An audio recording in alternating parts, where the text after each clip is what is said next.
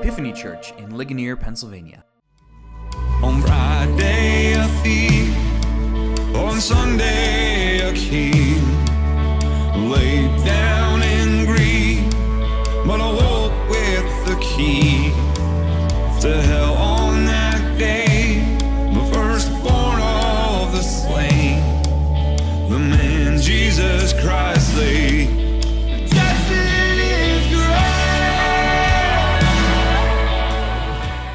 Welcome to Epiphany's Sunday Sermons, a podcast ministry of Epiphany Anglican Fellowship in Ligonier, Pennsylvania. Our church exists to help people discover and rediscover the love of God in the Christian gospel. To learn more about our church, visit our website at epiphanyligonier.org. Uh, friends, it's Epiphany Sunday. It's Epiphany Sunday today. Uh, it's a joy to be with you on Epiphany Sunday. We are Epiphany Anglican Fellowship. So even though our numbers are light today, this is our day. It is Epiphany Sunday. And if you're not church calendar people, if this isn't something that's part of your faith, uh, then that's okay. It's not necessary. But uh, the Feast of Epiphany is a, a church holiday. It's more celebrated globally than it is locally here in the States. But here's a primer for you to understand what we talk about when we talk about this Feast of the Epiphany. Uh, Christians have been celebrating the Feast of the Epiphany uh, almost since the beginning. We have evidence from letters of early Christians writing uh, that after the 12 days of Christmas, right, where we all give each other partridges and pear trees, uh, after the 12 days of Christmas, um, there's uh, January 5th, they call that the 12th night, 12 days after Christmas. January 6th is the Feast of the Epiphany. It's kind of the last hurrah uh, before we finish up the holidays. And uh, Christians have celebrated this in the past, uh, and there are, are um, certainly a number of traditions all over the world. In there's there's the king cakes uh, where you can get a cake with the baby Jesus um, baked into it. I know that's very strange, but you can do that. And uh, there are special songs that people sing. And in some countries, little kids will wear crowns and go sing around those songs in the neighborhood. Uh, in some countries, the, the kids they leave out grass and water for the camels of the wise men. And if they do that, then they wake up the next morning and find little thank you gifts of candy in their shoes. So, all over the world, uh, maybe except for America, the Epiphany is a significant holiday.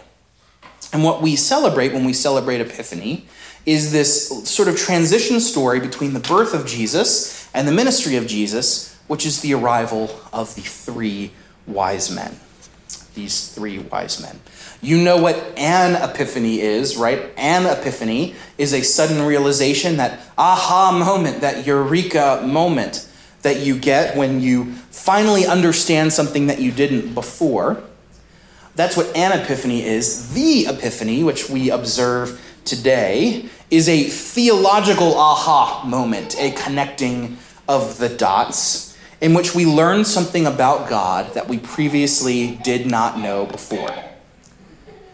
That's what we talk about when we talk about the Epiphany. And so when these wise men arrive from the east, giving gifts to worship and pay homage to Mary's baby, um, it's not just a story that says something about uh, sort of who Jesus is, although it does say that. It's not just a fun story that lets us, you know, put out water and grass for the camels. Uh, it's not just our sort of ending of the Christmas holiday. The Epiphany story, it tells us something about the nature of God something we didn't know before.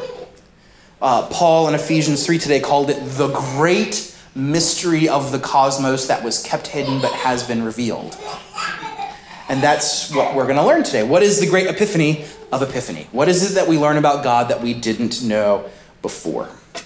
And so, to do that, I want to focus in on our magi. Our magi, our wise men figures here, are going to be the key to understanding what it is exactly about God that we know and we learn that we didn't know before. And that's what we're going to talk about today. I want to talk about who the wise men were.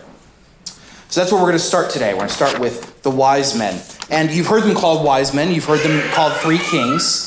Some traditions, you may know them, uh, they, they gave them names in the medieval ages, right? like Balthazar and Casper and that sort of thing. And uh, erase that from your mind for today, that those things are important. Uh, pretend like you know nothing about the wise men and let me fill in some gaps for you uh, because we call them wise men. We call them maybe the three kings. Uh, but there is actually something deeper here that we need to, to learn about these men, which is that the Greek word for what they are is not wise men specifically, it is not three kings specifically. The Greek word is magi. And maybe you've heard that before, that these are the magi from the east. And that's something that's really remarkable. Do you know what a magi actually is? Because it's a very specific thing. It's not just sort of three guys who wear turbans and royal robes and ride camels. A magi is something very specific. In the ancient world, you see in ancient times, magi were a cadre of advisors that the kings and emperors of the ancient world set aside to help them make decisions about how to run their kingdom. And these magi, they, were, they had sort of one foot in the political world. They were politically savvy, and they could help the king do diplomacy and things like that. But also, the flip side of that is that these magi dabbled in all sorts of divination and spiritual things in the ancient world. Some examples would be uh, some of them were augurs. Do you know what an augur is? An augur is someone who tries to just to, to understand the future by looking at the flight paths of birds. And this was a very popular thing in the ancient world. You'd have these very well appointed bird watchers. They would say, um, uh, Wise men, magi, I'm about to go to war with this country. Help me understand if that's a good idea. And some of the wise men were augurs, and they'd go out into the woods or the fields nearby, and they would watch the birds migrating. They'd watch the birds fly across the field. And they would read the birds, um, and they would, they would then turn and tell the king, hey, I've read the birds. The birds give us a sign. The sign says, go for it. You're going to win. You'll be victorious. Another uh, thing that these magi might have been trained in was horoscope. Make sure I get that right. Horospasy. Horospike. Horospike, that's what it is. Horospike, which is when you wanted to tell the future by reading the entrails of a slaughtered animal. So, not exactly the, the cleanest way of telling the future, but you would perform an animal sacrifice and then you look at the, uh, the entrails of the animal and then you would tell the future. So, these were men who would help the king out by being politically savvy and trying to understand the rest of the world. They would use um, they'd use uh, uh, augury, they'd use uh, astro- astronomy uh, or astrology is probably the better word. Astrology. They'd look at the zodiac and the signs and the signs and the stars in the skies and the constellations, and they'd say, We've looked at the stars, O king, and here's what the stars have told us about how long your drought is going to last. These were people who would read tea leaves, any sort of way that you could try to think of in the ancient world to see into the future. These were the guys you turned to. So that's what the Magi is this sort of advisory, political, priestly class who had one foot in the spiritual world, one foot in the political world, who were trying to help their kings make wise decisions.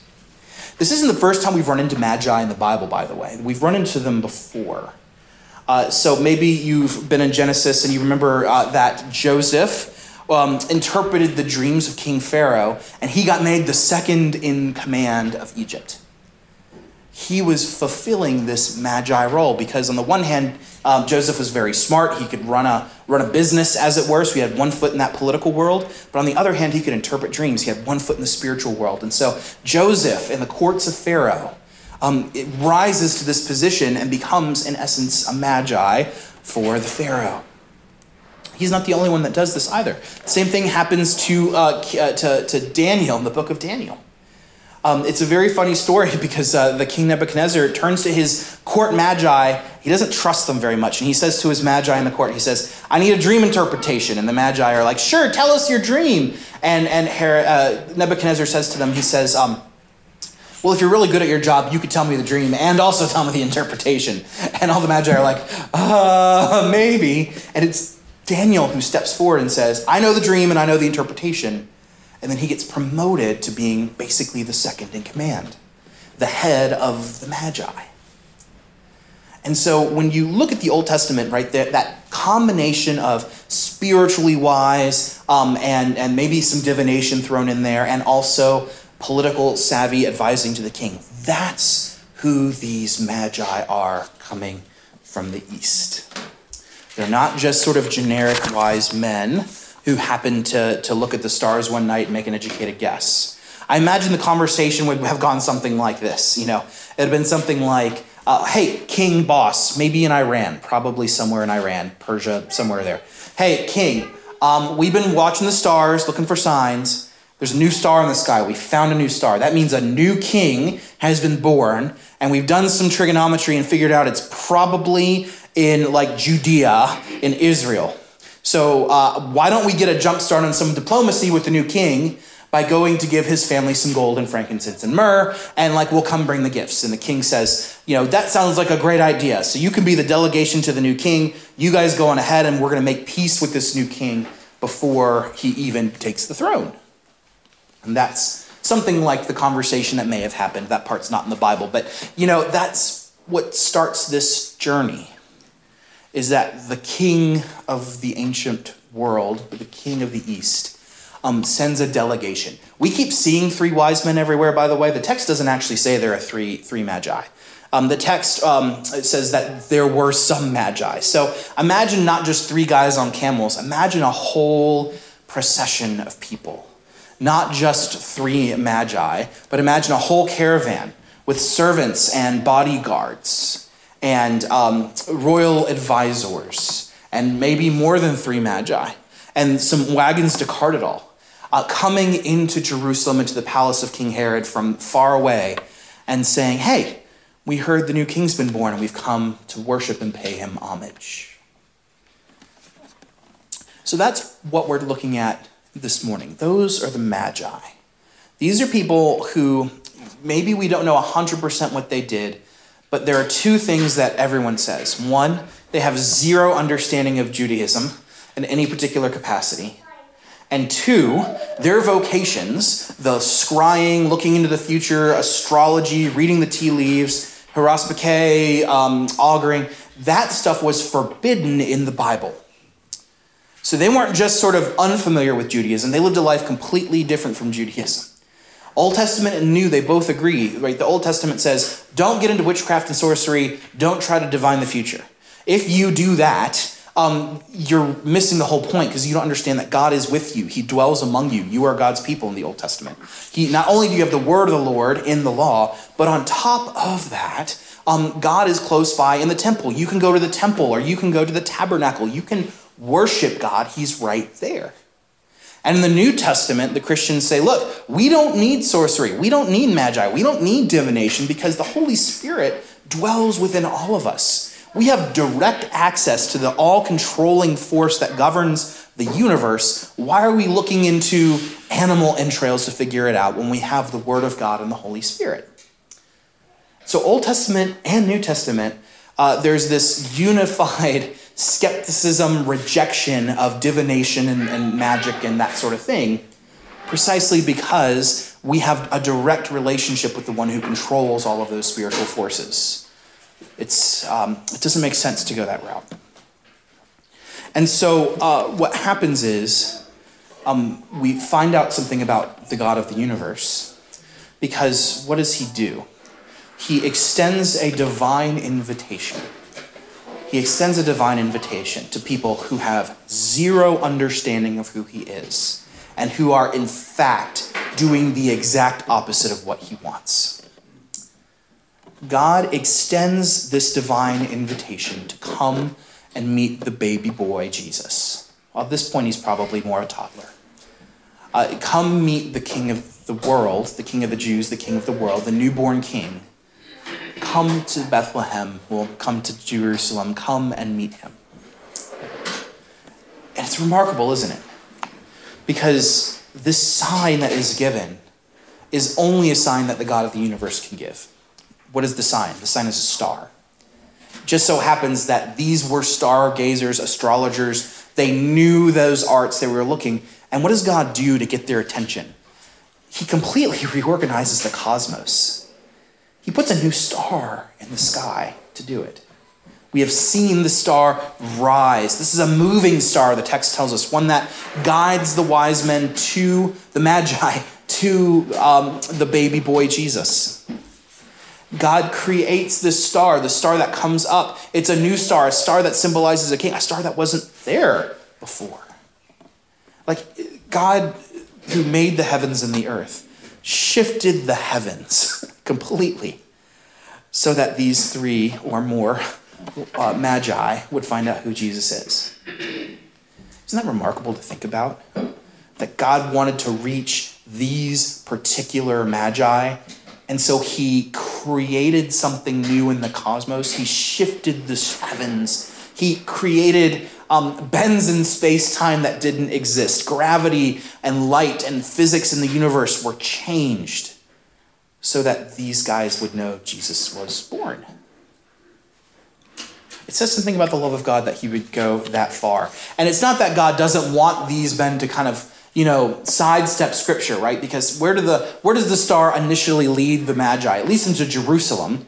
And then when they get to Jerusalem, what do they have to do? They go, We've heard the new king has been born. And Herod says, Uh, and he has to call upon who? The scribes, the people who know the scriptures. And it's only after, you know, flipping through the scriptures to say, oh, wait, he's probably in Bethlehem, that they can make it the last leg of the journey.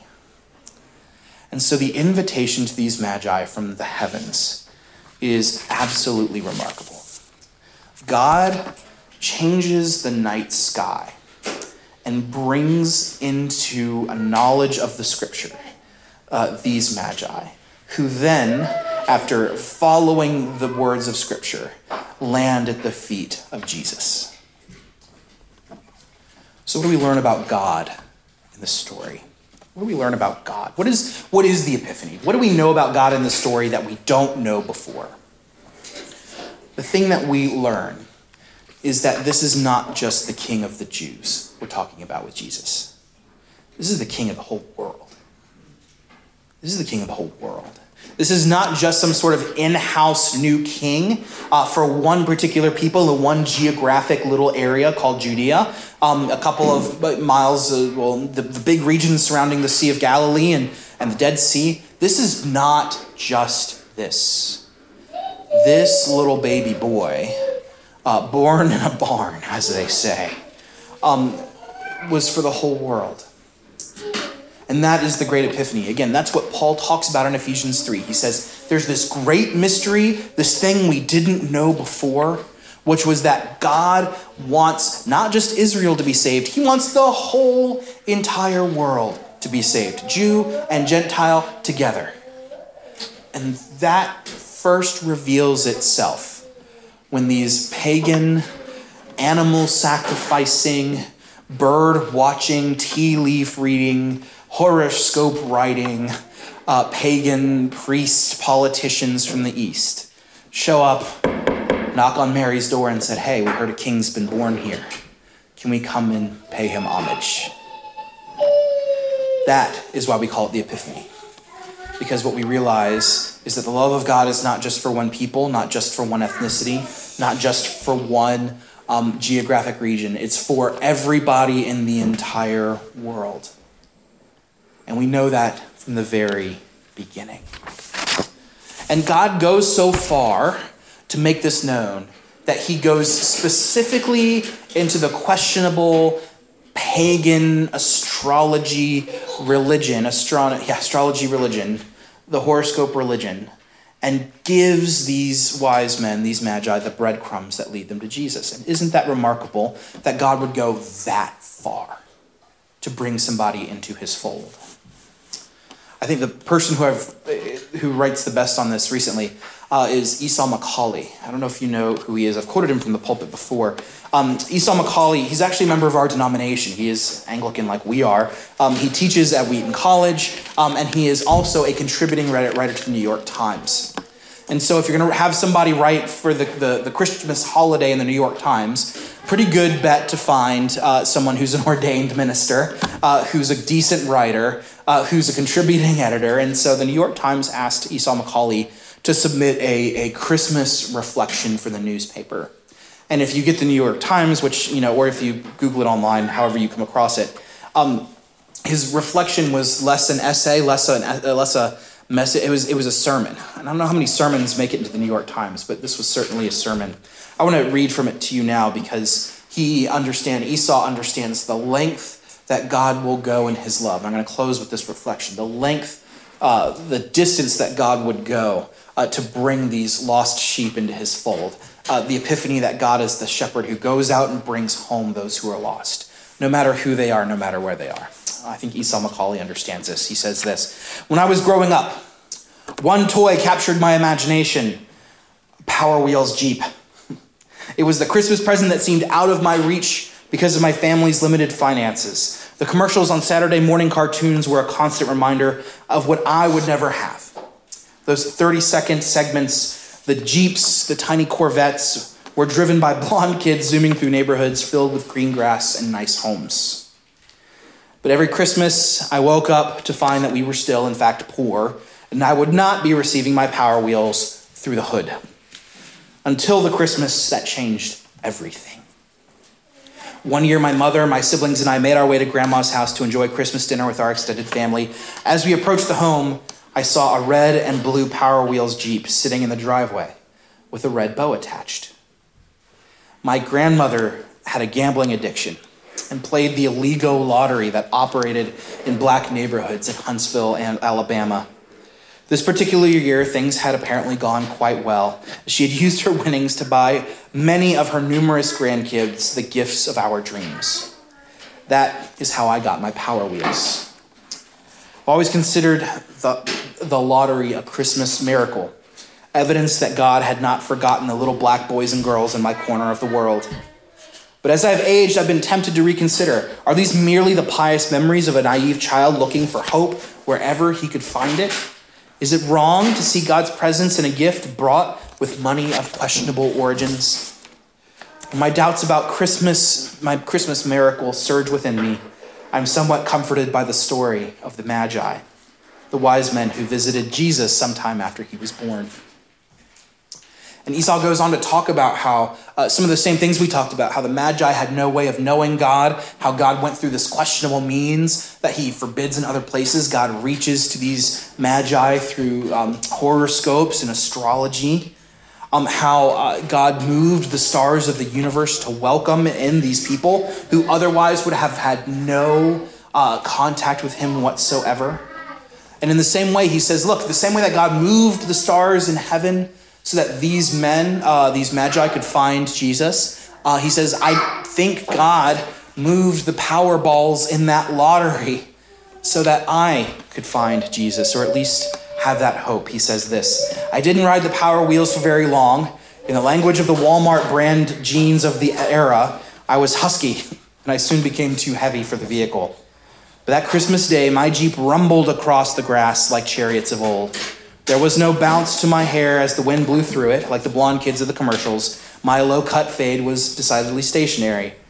But I felt seen and heard by God, if only for a moment. Dante famously described the love of God as love which moves the sun and other stars. It happened for the Magi, it happened for Esau McCaulley. I wonder what it might look like to happen for you. Prayer for all of us as we begin 2022 together is that we find God's love in these improbable places.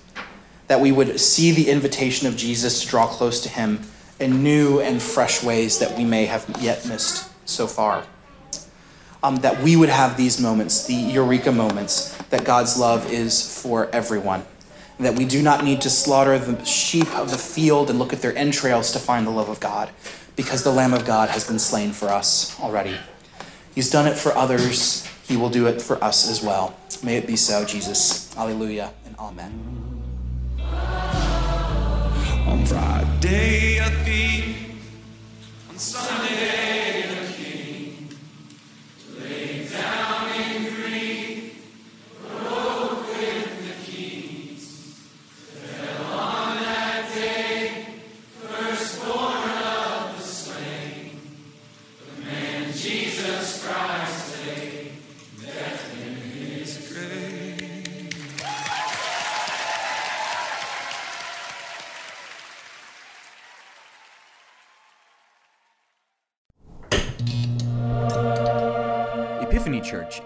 Ligonier, Pennsylvania.